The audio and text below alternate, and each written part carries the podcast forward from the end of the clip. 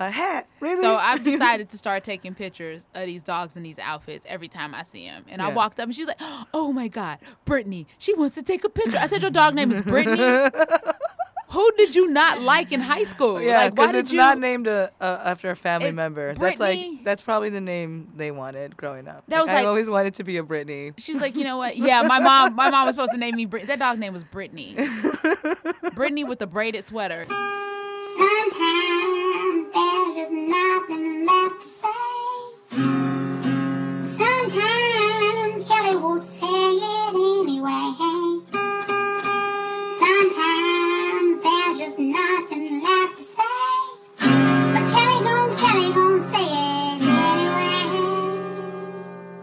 I want to thank our sponsors, She Funny, a platform created to encourage funny women of color to be empowered in their funny by offering various resources and online visibility. And also our friends here at Cards Against Humanity for their hospitality and donated studio space. I appreciate you both. Hey, hey, hey, hey, hey, what up, y'all? It is your girl Kelly here on Kelly Talks. And I'm super duper excited about our guest today. Um, we have Miss Lily B, one of the dopest storytellers in the country. but we have her right here in Chicago. And uh, just earlier I just found out that she has been on the Moth and was the Story Slam and Grand Slam champion of the Moth. Like I love the. Moth. Thank you. Yeah, one of That's them. One of them. Amazing. For sure. That is amazing. Well, thank you, thank you, thank you so much, Lee. Lily, yes, I'm gonna call you Lisa. Jesus, That's For- my sister's name. That's my producer's name. That's who runs the the, the show. Um, yeah, man. Thanks for coming out here to do this for me. Thanks so much for having me. I was like, Kelly, what? Yeah, of course. I'm free. Yeah, Yeah, you call me on a good. I'm off every Friday, so That's That dope. You work? I do. I Where you work at? I'm a carpenter. What is that? What I mean, I know what it is, but what do you do Oh, specifically? Building Brown. I work for Building Brown Workshop, Uh-huh. um, and kind of just happened. I mean, I used to do a lot of carpentry work with like my stepfather, and then I was a nanny. Uh, the nanny family basically was like, "Look, we can't afford you." Uh, it, was, wow. it was something like that. And then um, my uh, my this guy Andres, who owns Building Brown, was like, "I need help in the shop if you want to come help." So I build. Um, we do a lot of like furniture type things, like uh, desks for like uh, art institute, School of the Art Institute, or uh, convention walls, and we do a lot of art installation stuff and set design stuff. So like a lot of sets. We build a lot of sets for theater. Um, That's uh, fun. yeah, I know. I love it. I love. I love the autonomy that I get doing carpentry. Like I'm, you know, because it's two worlds. Like I'm a performer at night, and in the daytime, I'm all by myself with my headphones, like Working on, st- and I love that stuff. I built my bed. Yeah, yeah. I did. See, that's, the that kind of stuff I do. stuff is amazing. I love it. I love it. Just you. I built this. This is you this know. is me. I did this. You know, so it's great. So, uh, where did you grow up at? Did you Here, Chicago, Humboldt Park, Humboldt Park? Humble so, Park, Kedzie yeah. and Cortez. Yep, that's where I was, like Augusta and Kedzie. Did you Right. have any uh, siblings or anything? Yeah. I have two, my brother and my sister. I'm the I'm the oldest of three. now you said stepfather, so you obviously grew up in a household with your mother, and then she remarried. She remarried. Yeah, she remarried a guy like 11 years her junior. And uh, Oh, Yeah. wow. Oh yeah, my mom was a cougar. Before that was a term. Uh, but, you like to date younger um, men, so yeah, I guess you guys got it mother- honestly, yeah, right? Exactly. Don't fall. The mango don't fall far from the tree. But no, she. Um, yeah, no, she married uh, Juan, and he. That's what he did. You know, he was uh, like undocumented and did a bunch of construction jobs where people hired him, and rather than like hire his drunk friends, he'd be like, "Come on, kids." I'm gonna bring y'all with me. Right, and then we worked for like McDonald's and like bubblegum. So he like he was just like, yeah, it's cheap labor. But we learned, but we learned a lot. Um, like having him like holding up drywall, uh, measuring things out. Uh, Wow. Like we, it's kind of like he Mr. Miyagi does. You know how Mr. Miyagi taught Daniel how to like do karate by doing house chores. Like that's he he taught us like real valuable like skills Lessons, like just skills like you should know how to like use a screwdriver or a, or, or a drill right and like I mean, yeah, I'm like, oh, I know how to use one of these. I mean, uh, I've been drilling drywall into into studs for, Right. For years. for I was years. born doing I was- this. Yeah, basically. So, So, was was Juan uh, replacement for your dad, or did your was your dad still current in your Oh, life? no, or? my dad was uh he was like abs like he him and my mom got divorced on some like re- it's in my like I I did a one woman show recently where I talk about that story that specific story about what made them get divorced, which was like my dad was a, a womanizer. Like that's he, Right. and uh, and my mom just getting sick of it was like I'm gonna catch him, and she caught him. Um, and then they got divorced, and that happened when I was five. And at that mo- and, and and as soon as that happened, that was like the last time I saw my dad. Like Oh, once he was out the house, and what's crazy is that I would see him. Like I would see him in the streets. Like he lived walking distance from my house. He just up moved in with like a whole new family and raised a whole new family as like a stepfather.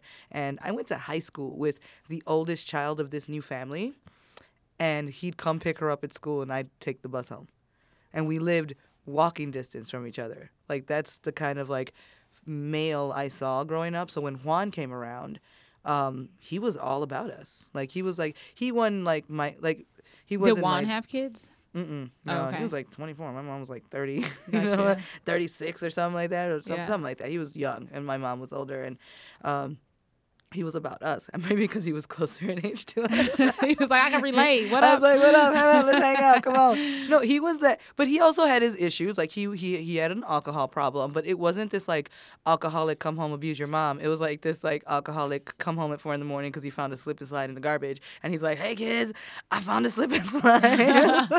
he was a happy drunk. he was the happiest drunk. It was like, and, and my mom, of course, like happy or not happy, like it still paid, like it, it, it, it runs its toll on people, you know. And she's just like, I know my kids love you because they think you're so fun, but you need to get a real job, you know. That's that, cool. So yeah, but he was definitely a uh, a more positive male role model, despite. Um, not being like my dad, not being my dad, and also despite not fitting this mold of like what a dad should be, like Yeah. he didn't like have like he didn't provide for us. Like he was just a he was kind of a mom, right? But not in that way that like he, I mean I remember But he he provided security though, and he, he, oh you, no, he's he's protected us. Like Yeah. he's he legit like I had a stomach ache freshman year of high school, sophomore year of high school, and I didn't know what it was, and I was home, and then he was just like he tried teas and he tried like everything like medicine, Pepto Bismol. He thought, and he's like, you know what, we have to take you to the hospital. And he like carried me because I couldn't even stand up and walk. Oh, he wow. like picked me up off the couch where I was like. "Ah, I'm dying, and uh, and carried me across Humboldt Park to Norwegian Hospital, where they found out that my appendix was about to burst. Oh wow. But like that's the kind of stuff that he'd do, right? Like he'd drive me to school in the morning where I had to wait on the corner for a bus stop, uh, and in the wintertime it's like there it's cold. it's cold. You don't want to wait on the corner. He'd like take me in his orange pickup truck and we and let me and sit with me at six thirty, seven o'clock in the morning while the school bus picked me up. Like waited until the bus picked me up, and and those are like little things, right? That you remember someone was Yeah. there for you to do, right? Like he'd be like, "Stay home, Anna, while I take the." yeah. uh, Anna being my mom, like while I take the kids to the bus stop. just the small things, just yeah, the little things. Yeah, and then you Yeah. appreciate that, and you, it, it it it means a- it, it means a lot, and it does mean more than it- is at the time. Like, but now I know, and now in my adulthood, I know that. Like, I know, like, you know what, he was kind of he was there, and he did show us like a good man. What a good man, maybe not like you know, not maybe not on paper, but in heart and soul, like that. My stepfather. Well, it really doesn't even matter what it says on paper at Mhm. this point. It's like, how did you make me feel? What did I walk away remembering? Am I scorned by you, Right. or am well, I? but you know at the time how people are like, or- he he a drunk and he a blah blah blah. People like, always people, trying to put their labels on uh, Mhm. situations. But they didn't see how he was like with us. He'd leave the house before he said anything out of pocket to my mom. Like he would leave, or if he saw that he was about to get into something, like even with us, like where he w- we were like, "You ain't our dad," because that did happen, you know. Um, he'd rather walk away and not disrupt that dynamic uh, or or hurt us essentially. Right. So That's pretty Dad. amazing. Did that help with? Uh, did you find that that type of presence helped with raising your son? Because you have a son in college now. Yeah, right. Uh, I think that it definitely helped in picking Mike, like his dad, right? Like his dad uh, having that positive. Because I don't know if uh, if he hadn't come along, if I would have made it a point to. I think I'd have just picked a garbage ass human, you know, to like, like I would have been looking for validation from anywhere that I would have like settled for any type of validation, but because I felt from uh, Juan, like this is what you're worth. Like Juan would like fight, like like teach us how to fight, defend ourselves in case we were ever like accosted or chased home. You know, um, he let us know like what is not good. Um, like this is not the way men should talk to you, right? If a mm-hmm. man ever says this to you, right? So Juan was there to like it. It definitely helped in raising my son in that I was able to not only like find like look for validation in a way that like I'm not even look for validation, but not feel like I needed validation because the right person would see that in me. You just had that self worth. yeah, Yeah, he You just he yourself. made it, and so yeah, so with it- with Xavier, I definitely think Juan being a presence, my stepfather being a presence in my life, ha- helped. Even like with him, like with the And Mike is Xavier's dad. yeah, Mike is Xavier's dad. and he dad. was pre- he was present. present though. He's whole been time? still present. Like Yeah, still, we still amazing. cool. Yeah, he's a. We, I mean, we had him young, and we realized very young, like this ain't forever. You know, Yeah. seventeen. Forever means like, what if we live to hundred? You really see yourself with me eighty something years? Get out of here. So now you you've been empty nest for what four years now? 3 Mm-hmm. Mm-hmm. Do you think you want more children? nope.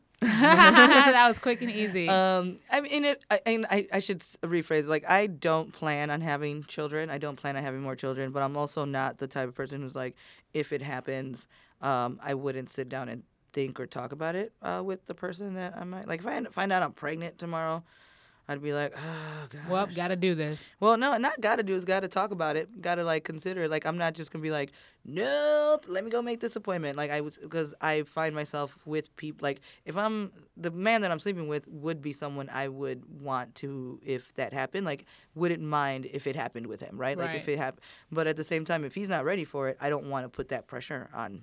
Yeah. And if I'm not ready for it, and if we look at it and we're like, look, you know what? Because he's 12 years your senior. I mean, you're 13. Your junior. 13. 13. Yeah, he's 26. I'm 39. So, it, you know, that's definitely like of course, they're younger, older, like that age, that's a that's going to be an issue that comes up, right? Where it's just like he's probably going to want kids, you know, and I don't. So, right now, but Do you find yourself dealing with insecurities with that, with with the age difference?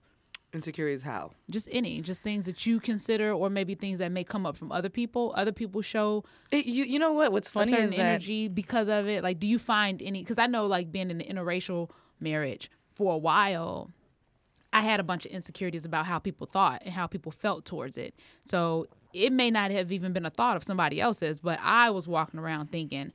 I'm You're being judging. looked at. They they're thinking I should be with a black man. Should I be with a black man? What am I doing? You know, and you question yourself whether you admit it or not. It's real. Yeah, I don't I don't think I question myself more than I like I want people to know that I am a 26 That you want you oh you like I'm like, I'm a cougar. Look what I got. Uh, now I wonder if that's because today it is not as frowned upon. I think it's because I saw it work right in my house, right? If my mom hadn't dated, like, I remember my mom getting shit for it, right? Like, I remember my mom being like, and my so you mom, saw it from that aspect. I saw it from my mom, and then my mom being like, whatever, like he does this and this, and he's and I'm happy, and like y'all just mad you can't get a like my mom had this, so I feel like I, we just kind of took it on. Like I don't have insecurities about it because something about me makes it okay for him and for me, and something about him makes and it that's okay. all that matters. That's all that matters. That's and, beautiful. and my mom was very big, like, I mean, que me importa? I don't care. Like, she's like, well, I care. Shit, like, I got them. They didn't. Like, she's, she's so great. That's amazing. I, Mm. I guess when you get that teaching right there in front of your face growing up, it is easier to do it in your adult years because Yeah. you'll be like, hey, I've seen it be okay. Yeah, and I've seen the and I've seen it the other way around, right? Where like my mom, look, my mom dated a man uh 11, 12 years her junior, and then like later in life when she was 50, dated a man 20 years her senior. So Oh, wow. Yeah, on the other spectrum and like I feel like she got more shit for dating the older man because then it looked like then people were like it's just about the money. It's just about the money. Yeah, It's just- society tries to put their own ideas of what, why we're doing what we're doing. right. So Uh, it's like, not everything is rooted in some type of vindictive behavior of trying to get something from Yeah. somebody. It could really just be genuinely that me and this person have a really good connection. yeah, and we're sharing each other with each other. Yeah, Like, and why it can't works. it be that? Oh, why can't it be that? Right. So interesting. so you were you were uh, the Story Slam and the Grand Slam champion of the Moth. Mm-hmm. When did you know storytelling was something you wanted to do? Like, how did that come about? Gosh, it was like so by accident, Kelly. Like I didn't know it was something I wanted. It's like like it's I, like even now it's still like not something I know I want to do forever, but I do know what I I do know that in story I do want pe- more people to tell stories. Like I almost feel like I knew that I was destined to like get more people to tell stories when I no longer cared about my like I no longer cared about going to the moth and signing up and winning. Like you know, like I used to want to go to the moth, compete, share my story, um, and that's why I would go. And then after I won the Grand Slam, and I won again, even after I won the Grand Slam, I was just like, this isn't this isn't why I do this. You know, what I why I do this is because um, I get off stage, and then people are like, "Holy cow, I I'm inspired. I'm connected. I feel you." And then um, and even and then people that had never met anyone like me now want to know someone like me like that you know what i'm saying like it, it created this like oh well maybe i was a little wrong about people from Humboldt Park or teen mothers or you know Yeah, maybe i kinda had gave them a a taste of like oh Yeah. wait what you know like they, they're like i can relate to that even though we're not from the same place Mm-hmm. and that's when i realized like when it comes to storytelling that's what i want to tap into is this idea that with storytelling we are able to like learn how to navigate around each other and also look at our experiences as as a as some as things that matter so like you no longer look at your experience as like this is who i am right it's more of like this is why i am who I am, right? Like instead of looking at it as just like I am a person from Humboldt Park, blah blah blah blah blah blah. Um, I look at it now as just like I am the woman that I am. The reason I am the way I am is because I had these experiences in Humboldt Park, or I had these experiences in love, and I had these experiences in, you know, in, you know, work, you know, whatever, whatever Right. topic. Instead of looking at it as like, this is who I am. I am a woman who grew up in Humboldt Park. I'm a woman who worked at a bank. I'm a woman who worked, you know, like Yeah. we we look at it so surface like that. And with storytelling, I feel like we can get in there. That's what I do in my workshops. Like, let's find the real truth to these like experiences, because then y with those experiences, you'll be able to be like, oh, that's that's why I. I keep picking the wrong looking dudes, right? Yeah. But we have to find that. We have to actually take the moment to reflect and look at like where we may be the least common denominator in most of our shit, right? So So you teach at Second City too. You said I workshops. teach at yeah, teach, I teach at Second City. I do workshops around the city where it's just like You basically teach storytelling. yeah, yeah. It's uh, it's uh, discovering your story is the class I teach at Second City, Mm-hmm. and uh, the workshops um, I basically call them own your shit workshops, where it's like we're just gonna open up and own our shit on these workshops. Now, how does the story inspire you? How do you like when when a story comes? Because I mean, we all have stories, Mm-hmm. right? All the time, interactions happen, and you can create something out of that. But when something happens, you say, "Hey, this needs to be shared, or this needs to be developed." Um, it's almost like it. Like I don't. I live my life because I, I live my life, and then if something bad happens or something good happens, because I like to say that life is good shit and bullshit, and it's a balance of the two. And uh, excuse me, and uh, we can have um, blessings and lessons, right? That that that's what comes out of dealing with good shit and bullshit. It's either a blessing or a lesson, and lessons are just blessings in disguise. So, um, and so when I experience something negative, um, my mom likes my mom has a saying uh, is no hay mal que por bien no venga. There is no bad from which good cannot come. Um, and so we, but we fail to like look at that. We always think that like we're being cursed and it's like uh, you know like, like the world's against us or whatever. But she's just like no. Sometimes you do. The bad comes, and um, it takes time. Sometimes. Sometimes you won't see the good that comes from the bad for years and years. You're like I lost a baby. Um, six months. I gave birth to like basically a stillborn like baby, and I was like, what the fuck, right? In the world, and then like, I watch like the woman across the street who's like heavily addicted on drugs, right, and is out on the and she has a perfectly healthy baby, and you think like, why? Why not is me? that? Why is that Right. fair? Why is that even fair? Um, but then later on, you look at your life and you realize it had nothing to do with that woman. Like the world was not like the world wasn't trying to show you. Um, It's your perception of Yeah, it, it is. because of It's- what you were going through. Right. And so Yeah. it was like just, you know, because now I'm looking at it, I'm like, would I be where I am if I had a 14 year old?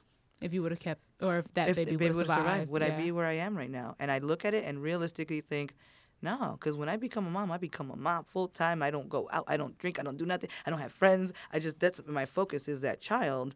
Um, so I would have been completely focused on this baby and not focused on myself. Because I also noticed that when I become a mom, I do not take care of me because I sacrifice so much for my child. Like I don't, you know, I got, I had like, I was almost 300 pounds. I was like, you know, like I really let myself go. And it's so weird why I did. Like, I feel like that's what you're supposed to do. And, there was a point where I was like, I felt that's what you're supposed to do as a mom for the sake of the child. for the sake of the child. So the stories that you, how they inspire you, you just you when you live life, you just figure out like, oh, this story. It's meant to be. because you know so many things happen. I'm guessing like how does that one story come up that you're like, I have to tell this? What? Oh, how, how, yeah. No, well, I think it happens kind of organically for me. Like I don't sit down like a like like and say like hmm what right. So you don't have a write today? process or anything. Oh like God, that. no, no. They just come. Like I'm, uh, uh, and I think that's what uh, that's what makes me a little kind of weird and different in this scene is that like I don't write anything. Like I don't sit down and pre-plan anything. Um, if someone says we want you to do our show, if they give me a theme, I'll look at that theme and then I'll just walk around with it. And then one day I'll be sitting around and I'll and I'll get. Um, something will come up. Something will be like, oh, that is kind of like on that theme. And then I'll start to kind of, in my head, see if it does kind of revolve around the theme. But I don't write nothing because I feel like it'll come to me. Do you ever fabricate stories to make them more appealing, or are these all real stories from your own? Oh no, these are real stories from my own experiences, and I feel like the the the fabricating does not. I I understand. Like I hear people like, can we embellish? Because I had that. That's a question that comes up in storytelling all the time. Like, can we embellish? Can we have? And I feel like th- you don't need to embellish if you are you, right? Like if you are. I feel like if I want to describe scared, I don't have to like embellish how scared I was if I just really give the audience what l- scared Lily B looks like. And scared Lily B looks uh, different than like scared Kelly, than scared audience member. Like they look different. So I feel like for me, the embellishment comes from giving them the most Lily as possible, and that's where the embellish. So I want them to see my angry face. I want them to see like my, you know, I don't feel like I need to embellish. Like I will. What I will do is I will do. Um, hearsay, like on the block, right? Like um, there's a story I tell where like I, I get into a fight and my boob pops out. Mm-hmm. And because I'm in the fight, like when you're in the fight, you don't remember what was going on in the fight. All you can do is take what people said afterwards Right. and and kind of plug it in. And that I will do, like because I wasn't aware. I didn't. I wasn't looking at me fighting this woman. Like I wasn't looking at me fighting, but other people looked at me fighting, and they were like, "Lily, you like had the stare of a pit bull. Like no, you locked on that. Like people say this, and so I can use that in my story because Right. I that's what they said. I mean, you know, that's what they said. Yeah, And then my boob but it's not out. really embellishment or fabrication. is just a It's just like th- from what what I what heard. people Yeah, from what I heard, I look this way. Um, but yeah, I can't like, I don't feel like I need to lie about this stuff because I don't feel like my story is out there anyway. Like I don't feel people are telling my story. So what I need to lie about it for? Like I understand if I was like not me and I wanted people to believe I was someone else, then maybe. But I just feel like no, my life is kind of crazy. As is, like as is. Why to- make it worse with lies? so I read that you dealt with depression Mm-hmm. um, in the Chicago Tribune. They did an article on you recently, and um, they were promoting your one woman One-woman show, show. Yeah. that you did here last month. Uh, How did that go? Yeah, it was great. No, the one woman show was amazing. I got to do it in Pilsen and then also Logan Square after having done it at Free Street Theater in February. And what was it called? What was it about? Uh, no hay mal. It's uh, my mom saying there is no bad. Uh, and it's really about my mom, my grandma, and me, like the women in my family, and how.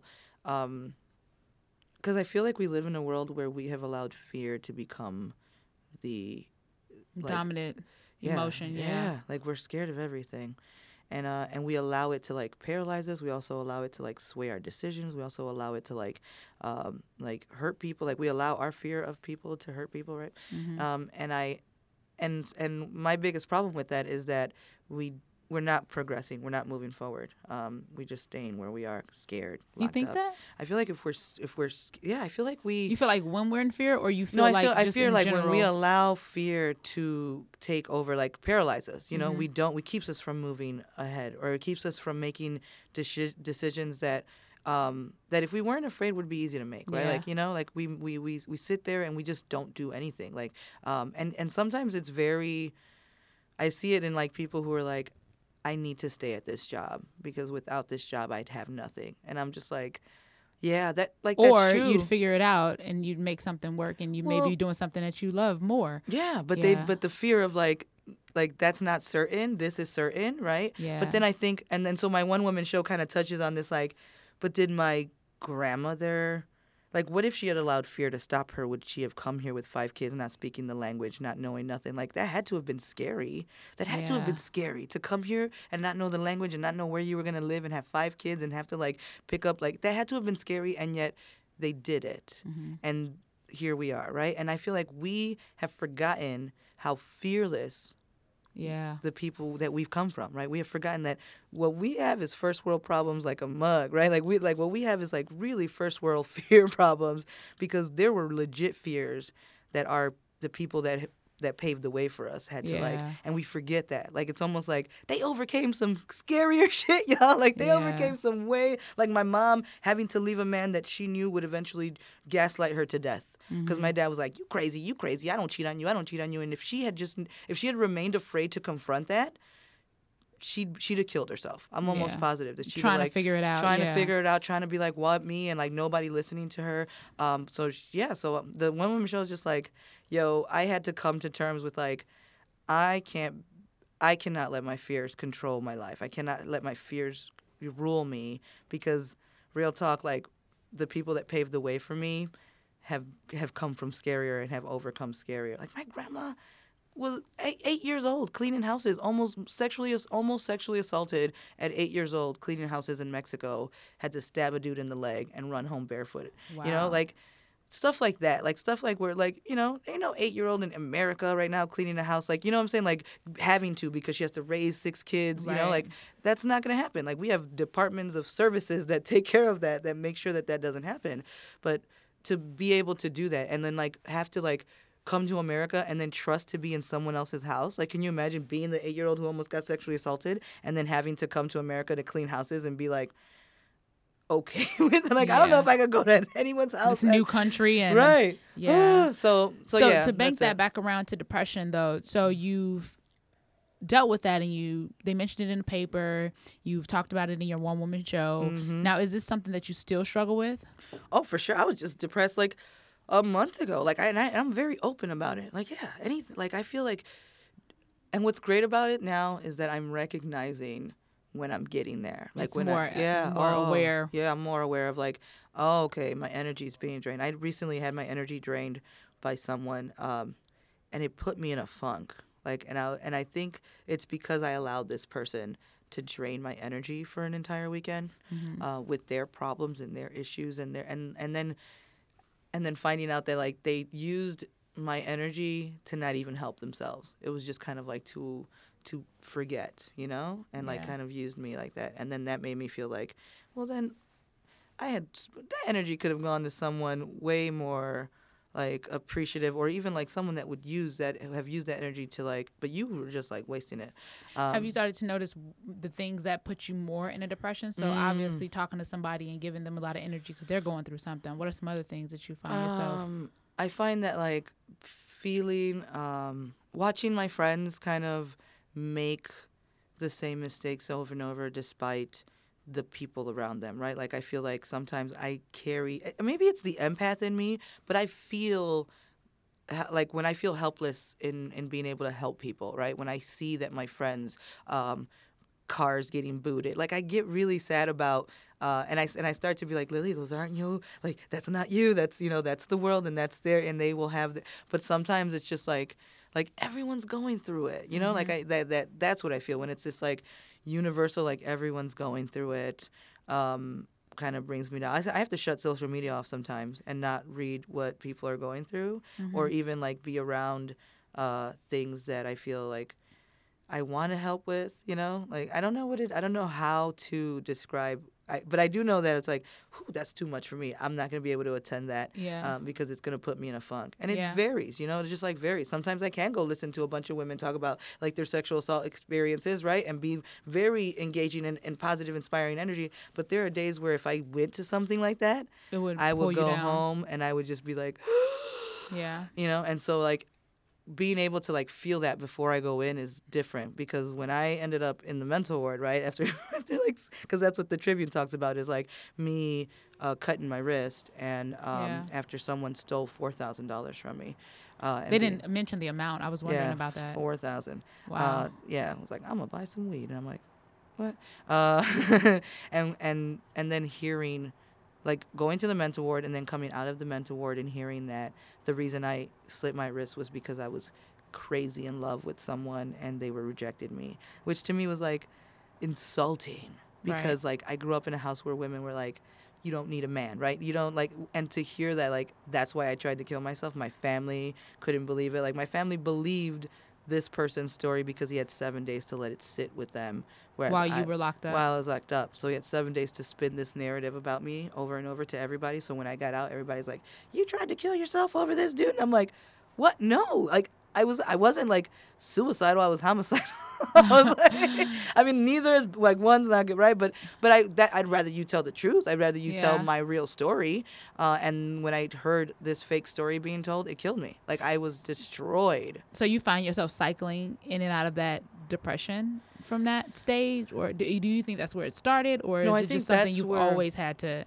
I think it's something that I've always maybe struggled with and just didn't know what it was until I ended up in the mental ward. And then you identify. and now it. I was, and no, yeah, because my they, they put you with a counselor, and he's just like, you know, you you're depressed, you know, you have depression, and uh, and I was like, that's what, because you don't, they don't talk about that in brown families, black and Mm-hmm. brown families, like they, we just, it's mental illness or mental health is not something, because it's so like. Gotta find a way, especially in my house. In my house, it was like God will find a way. We don't have any mental illness because God is our therapist. Um, and I always I, it's- ha- I do I do a joke about how I have MS, and I was like, uh, or well, not MS. I'm sorry. Well, I was diagnosed with bipolar mania because Mm-hmm. I was, and I was like, but I don't have that shit because my mama said if you don't claim it, you ain't got it, right? Just that simple. Like it's gone. don't claim it. You good. yeah, exactly. We ain't never had it in our family. Well, maybe because it's never been, Been diagnosed. it's like maybe there's We lines no- of people right. that got this stuff. We just think it's normal to punch somebody in the face when they eat your last spaghetti. Like we think that's okay. Right. I used all the pledge. You go get the belt and whoop us. Like I Yeah. remember my mom coming in the house and like, and I know it was because she had just gone through the divorce with my dad and everything was weighing down on her, the bills and the divorce and everything. And she had come home and me and my brother and my sister had cleaned the entire house and like used up all the pledge, cleaning all the wood because every house in Chicago has all these damn um, wooden things, like Yeah. you know, like china cabinets, like, like everything is wood. And so we used a whole bottle of pledge. And she came home, smelled the house lemon fresh pledge, and like immediately went to the bottle, shook it, saw that it was half gone, whooped us for it. And like, what? Right? Like as a little kid, you're like, the know, Look, I cleaned up. What do you? Right. What is this But- woman for? But when people have mental illness, right? Like I feel like my mom suffered probably from depression and anxiety and all these things. Um, to me, I didn't. Re- now looking back, I'm just like, yeah, she was probably like, yeah. I don't got money to buy any more pledge. I'm going through. I'm going divorce." through a lot. Why would you use all my pledge? What am I gonna do about the wood in the house?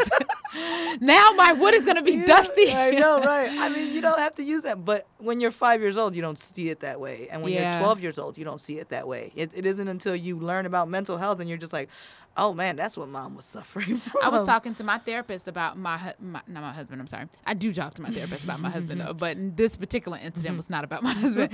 I was talking about my father and how uh, you know I used to hear other my my mom and my grandmother people call him lazy all the time, and he kind of gave me an impression of him. And I was like, my dad was lazy. He never really worked. He kind of like did odd jobs, and I just didn't feel like he was uh, driven or focused. And I mm-hmm. would go to her and rant about this and complain, like, he's just a lazy, he's lazy, he's lazy, he's lazy. And she was like, or did you consider that maybe your father was dealing with some types of depression? You know, he he was in the military, he did lose his father. Like, it's a lot of things that happened in your dad's life that he may not have been able to articulate to you as a child, but was trying to deal with the best way he mm-hmm. knew how. And it just mm-hmm. gave me a completely different outlook on my dad because I didn't look at it like that. I was like, no, he was lazy as hell. But I was like, you might be right because as an adult, I deal with depression and I have my moments where I'm high and then I have my other moments where I'm like, this is just a really fucked up day. And it happens and it's okay. It's that stigma of it's not okay. Mm-hmm. Something can't be wrong with you. Even if it's just small bouts of depression, that is not okay. That's what's crazy about it. It's like we can't, cause I'll just, I, I'm a cocoon. I'll just be like, up, depressed, and I'm in a just like. Get away from me. Get in the blanket and roll until I'm a little cocoon. and I'm like, this is where I'll be. And that's what I was going to ask you too. How do you cope with it when you find yourself getting down? What is like some? Because I'm starting to. I met with my uh, coach yesterday actually, and we were going over this self help plan, Mm-hmm. kind of like a self care when you find yourself in that in those in those positions, and what are the things that you're doing to make sure that you're Oh, okay? the gym, man. The gym has saved my life. Like the gym, um, I st- well, my son a year ago was like, "You can't be fat and a smoker," and like just like that. He was just like, "You gonna die and you're not gonna meet your grandchildren." He was he's very cold blooded. That's very true though. I know. I was like, "You ain't lying." but damn, uh, some like bedside manner. I just made a pact with myself today. I said, Kellye, if you're gonna smoke weed, you gotta go to the gym.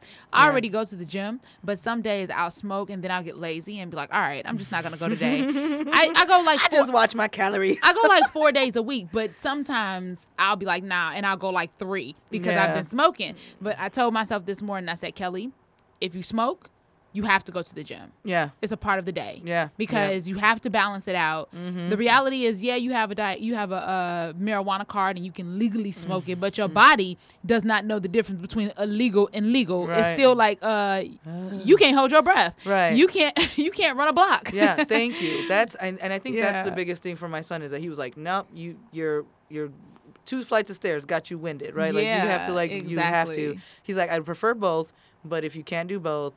Um, choose one, and I was like, I guess I'm losing weight because I smoke weed too. Yo, I can't like, I, it's not, it's not gonna happen. I was like, I guess I'm losing weight, and I did. I, you know, it's 115 pounds. Um, since, Congratulations. Thank you. I know, and I feel great. I'm wearing like heels now, because my knees couldn't take heels before. Like I'm, there's a bunch of so I feel like that helped with my dep surprisingly that helped like i could i didn't i couldn't believe how that's helped with my depression. If i'm ever having like about i'm just like i'm gonna go to the gym. I'm gonna go knock this out and i'll and i lose tr- i'll lose myself at the gym That's um, amazing. and come out of it like yeah that's what i needed. It's better than therapy sometimes where i'm just like two hours knock out two hours like getting super sweaty and like sore and then coming out and being like yeah that's worth it. I'm stronger now. And so the gym has been life-saving um, people like uh, like b- surrounding myself with people who also have no problem owning the their bullshit. Like I love people who are like they can own the good shit. Uh, they're not just all Facebook posts, right? It's just like good shit and bullshit, you know. So they have no problem being It's like, like, yesterday I was really happy, but today I'm really sad. Yeah. And they can say that and be okay with yeah, it. be like, Mitch, don't like don't nobody talk to me today. I'm in a fucking mood, and I'm like. That's real. Like that's what I like to hear because Yeah. that's what life is. Life isn't a series of like positive Facebook fucking quotes, right? Or posts. It's like some real shit where it's just like, you know, fuck, I just got my damn credit card got declined. I like hearing people like own their their bullshit because it's from that that we learn, and so that helps a lot with my depression is surrounding myself with those people, going to the gym. Uh, I also like to like I also like to just tell stories. I feel like when I get to teach a workshop or go out there and share a story, that it also kind of helps with uh, knowing that I'm not alone. hmm And I think at the end of the day, that's all we really want to like. I all I want to know is that like, it ain't just me. It is not just me. It's it's not just, and I think that helps me a lot. It's like it's not just you, Lily. It's not just you. Stop making it just about you. And I feel like I've been able to check myself. Like, you're right, Lily. It's not just about you. And then focus on the good things that you can focus on. Like I've been learning to appreciate the little things more. You know, like the fact that I do have a son that will text me like, "How's your new boy toy doing?" That's like, funny. that's cool because I could never text my mom that ever in a million years. So it's like that's progress to me. Like that from even, and so I have to be like, Lily, you're making progress, and even though you don't see it, you are affecting people's lives in a positive way. You know, you just don't hear it all the time, and so you just have to know, like, even if they don't You make just got to you keep going anyway. yeah, just keep going. And I feel like I've come a, to a good place in my life where I can. So. What is uh, the ultimate goal in your career? Think Which this question, low key, was supposed to come before that depression question because it seems a little ass backwards now that I look at it. No. But it's fine. we'll fix it in, in post. We'll just, no, I'm not No, gonna no. post it. My, my, my, my, my fan base know that I'm probably not gonna post. I'm not gonna edit, Edit, this. yeah, I'm- do it, It's just get gonna it. come out. But it just like that question should have came first. So Oh. my bad, listeners. We're gonna go back a little bit, but we're gonna head back in a few seconds. Um, the I guess the goal for in my career, um, I don't even know what my career because I love carpentry and I love storytelling and I love teaching. Um, are these careers for life? I don't know. Like that's the thing is like I've been in real estate, I've done headhunting, I've done like a bunch of stuff. I've worked at colleges, I've nannied, like I've done so much where I'm just like I think at the end of the day like I just want to be able to like okay, I got my rent. Uh, I want to be able to take a couple vacations every now and then. Like for me, at the end of the day, hmm, I just don't want to be forgotten. I think at the end of the day, I don't care what I do. I just don't want to be forgotten. And I feel like if I make a table that stays at the south, like, you know, at the university for 20, five thousand years. Right? I mean, that's that. There's my table. My son is is an example of like what I'm leaving behind when I'm gone. You know, mm-hmm. and and whoever he like has after you know like my grandchildren, great grandchildren. So I just don't want. I think for me, it's like I just don't want to be forgotten, and it and I don't have like a specific career, which sucks. Like now that I'm, it doesn't suck because I feel like no, and you know, I was just it's so funny that you says and it sucks. Wait. Oh. Okay. It's so funny that you says it's like it sucks. it sucks because I literally was just about to tell you how proud I or not proud of you, but how amazed I was by you being able to just say, "Oh, I just do this and I just do that and I just do this and I don't know and I just I just do that and I just do this and I don't know." and to be able to say that was very admirable because Yeah, okay. people feel like they have to have a specific plan, you know, like oh, Yeah. oh, you know, things is going like this. It has to look like this or I'm headed this way and it has good. to You know, even in my subconscious, I'm just like, does that? Because because I always feel like what I say and like is going to guide the the the people that listen, and I don't want people to be like, well, fuck my plans, you know. But you know, because I'm not saying don't plan, but I'm just saying that in my in my personal life, all my plans have gone to shit. like Yeah. all my plans have gone to shit. Like every time I've been like, this is this is this is this, like something happens, right? Something like crazy happens that just takes it off the road and and how I've been able to handle those crazy like miss like misturns or, or veers off the road um, have shown me that like you know what Lily just stop worrying about the plans you know? Stop worrying about that like you can have outlines. You can mm-hmm. have outlines for your life like you can outline your life in a way that's just like but if it doesn't go that way you know just go another way. Like i really thought i was going to be a nanny for the rest of my life. I was like just i lost my job like i didn't lose it like we parted ways less than a month ago.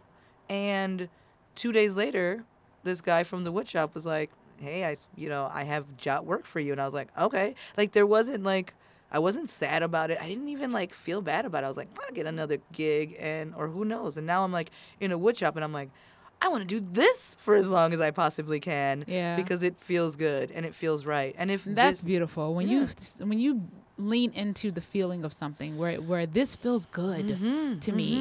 I'm gonna keep doing it because I enjoy it. And I guess some people could say, well.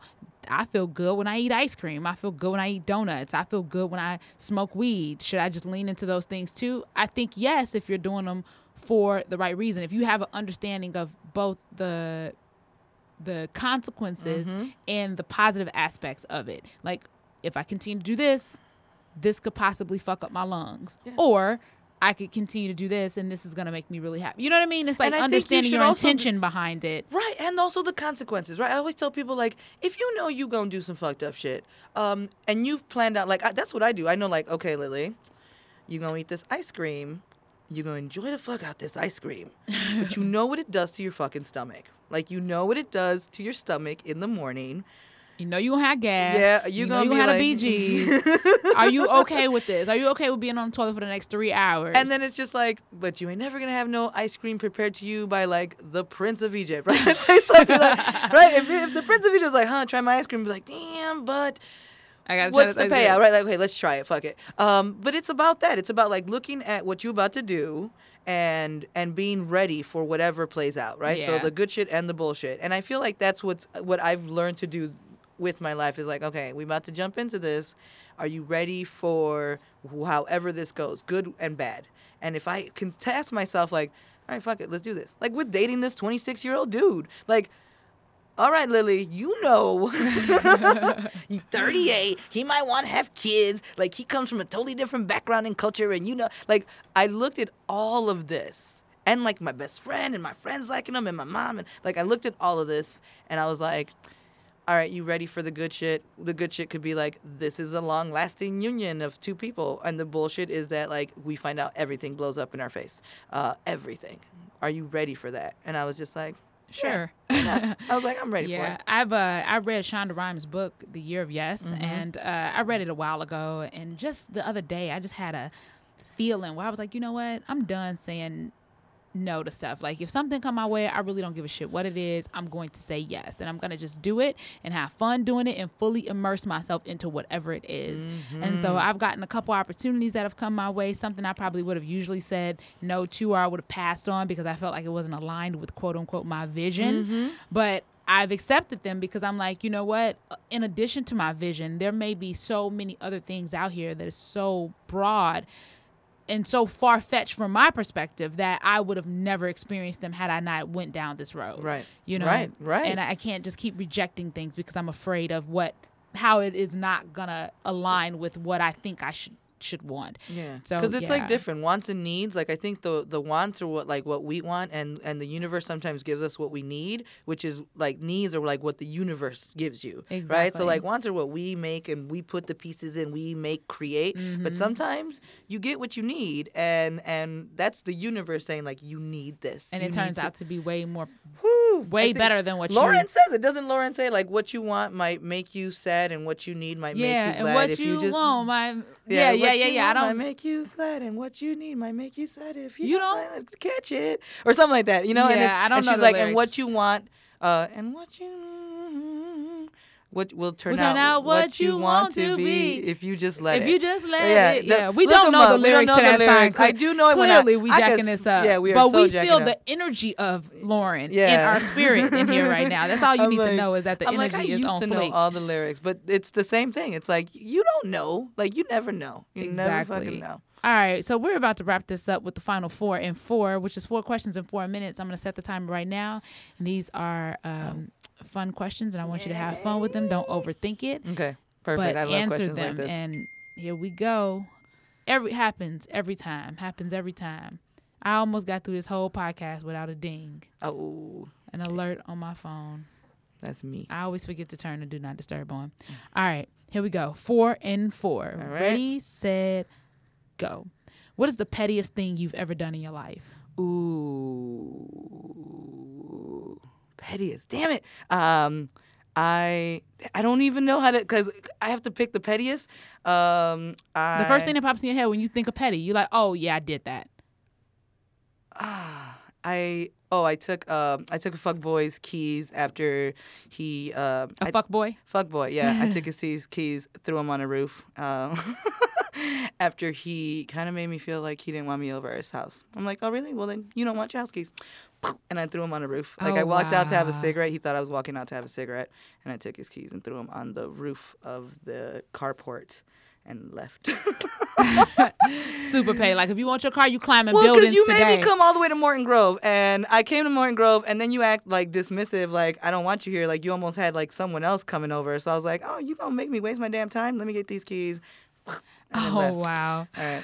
All right. If you could ask the universe for one thing that you'd have for the rest of your life, what would it be? It can be an emotion, uh, like happiness, or it can be something tangible like money, anything. What would it be? Uh, I definitely would ask for resources for my black and brown f- activists and friends to do everything that they want to do. Like, it's not even for me. I would just want to be able to have resources, unlimited amount of resources to make all the projects happen for people of color and marginalized communities. Unlimited resources. Yeah, for them, for them. It's not even for me. It's just like I want to see all your projects happen. Okay, so money is your Right. answer. Well, I would say like resources for my friends. I don't even. It's not even money. It's like buildings It and like just anything. anything, anything that will allow my friends to create the plays and everything that they want to do, like the the pictures and everything. Like I just find that people are struggling to find resources. Why would you want that for them? Because they're making amazing things happen for us. But what does it do for you to It- want that for them? It does. It's it's for me and it's for my children. It's for my children's children. If I know people are out there making the world better for the people that are going to be here after my after I'm gone, yeah, I want to fund That's those what- things. Okay. Fund those things. If you could have coffee with anyone who ever lived or is living, who would that be and why? Whoever lived and is living. Um, Whoever, like, if whoever lived, they could have lived in the 1800s or they could be currently alive. Who would it be and why? Uh, I want to say that it's like uh, a tie. I want to talk to like Mother Teresa and Malcolm X in the same room. like I want to see what those two viewpoints are and like and why it's because like they're totally different extremes to me and also because my mom has called me Mother Teresa and some people have been like you're very by any means necessary uh, with some people and if and I've been called like you're very Malcolm X about things sometimes and so I'd be like let me see what this looks like. So it's a tie because I don't think I'm like either of those people. We never see what other people see in us. No, that's why I'm like, let me see this. All Yeah. right, we got a, a minute and eight seconds left. Let's say that you could have a conversation with your 16 year old self. What is something she must know about life that you've learned? You got to Uh, tell no, her this. n- like, okay, um, you are going to grow into who you are. Um, own your shit. Like I would say that to my my 16 year old self. It's like own your shit. Like you're not gonna escape. You're not gonna be able to run away from where and who you are, like where you come from. So own it. Own it now before you spend years hiding it under bullshit, only to find out that you could have just emerged from it from jump. So like own your shit and uh, embrace everything right now, and don't let anyone tell you that you can't, that you shouldn't, because that's how you're gonna come into your power. Nice. You got 23 seconds left on the clock. Look at you. Look at you exceeding expectations. I Thank you love so much, Lily B, for being on the Oh, podcast, for meditating with me earlier. I Ah, truly appreciate amazing. that. That was amazing. I Um, appreciate that. Are you kidding me? I didn't. You don't know when you need something. Do you know what I'm saying? Like you like you get it. until you get. it, I'm like, ooh, I needed that. Like I needed that to prepare me for this crazy week of like that weekend of craziness. Yes, your birthday is Sunday. Happy Yeah, birthday. Thank you, thank you, thank Happy you. early birthday. Yep, and I'm gonna play till the 15th. So yeah, so I'm like that. I needed that for today. That's perfect. That's a great you. segue into what you have coming up. Do you want to let them know this will drop on the 21st? So Oh yeah, so um the I have a show called The Stoop. We'll be back in January. We just had a show yesterday, but like uh we have uh we'll be back in January 25th for our 5 year anniversary show. So come on to that. I make like 500 tamales. They're free. Come on through. Uh and then I'm also in a Where's play the stoop at? the stoop is at Rosa's Lounge, 3420 Armitage. And uh, I'm in a play called Meet Juanito Doe, which is uh, playing at 4346 South Ashland. It's sold out, but there's walk up tickets until December 15th, so you can come out and see it. We've sold out every show. We, we're getting like crazy uh, publicity for it. And then I'm also in a podcast, live podcast recording called The Hoodoisie, which takes place every two weeks in a different gentrifying neighborhood in the city. And we are doing like, it's like Black Optic Politics Show, which we have to have you on the round table for that so we can just talk about shit. Uh, but we do. It's basically like if The Daily Show and all these like political shows on Comedy Central were taken over by like black, brown, fear, uh, like uh, queer, femme, like Yeah. fearless people, you know, and we're talking about like how politics and pop culture look through the eyes, through our lenses, as opposed to like all these old white dudes who are just telling us like what politics are. So Yeah. so yeah, that's the Hoodoisie every other Saturday, and you can look all this up online. But You have a website?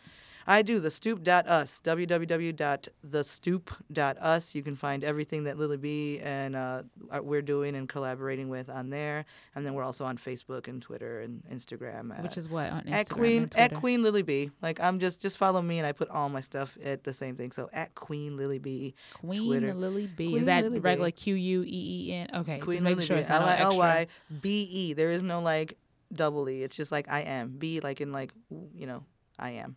I am. I, am exist. B. Yep. B. Nice. Thank you so much, man. I appreciate it. Ah, Hey, too. I've been your girl, Kellye Howard. I'm out. I don't have any announcements today. I do have shows coming up. I just don't have them in front of me to tell you. so make sure you guys visit my website. You already know how it goes www.kellyehoward.com, K E L L Y E, Howard, H O W A R D.com. I love you all, and I'll check you next week.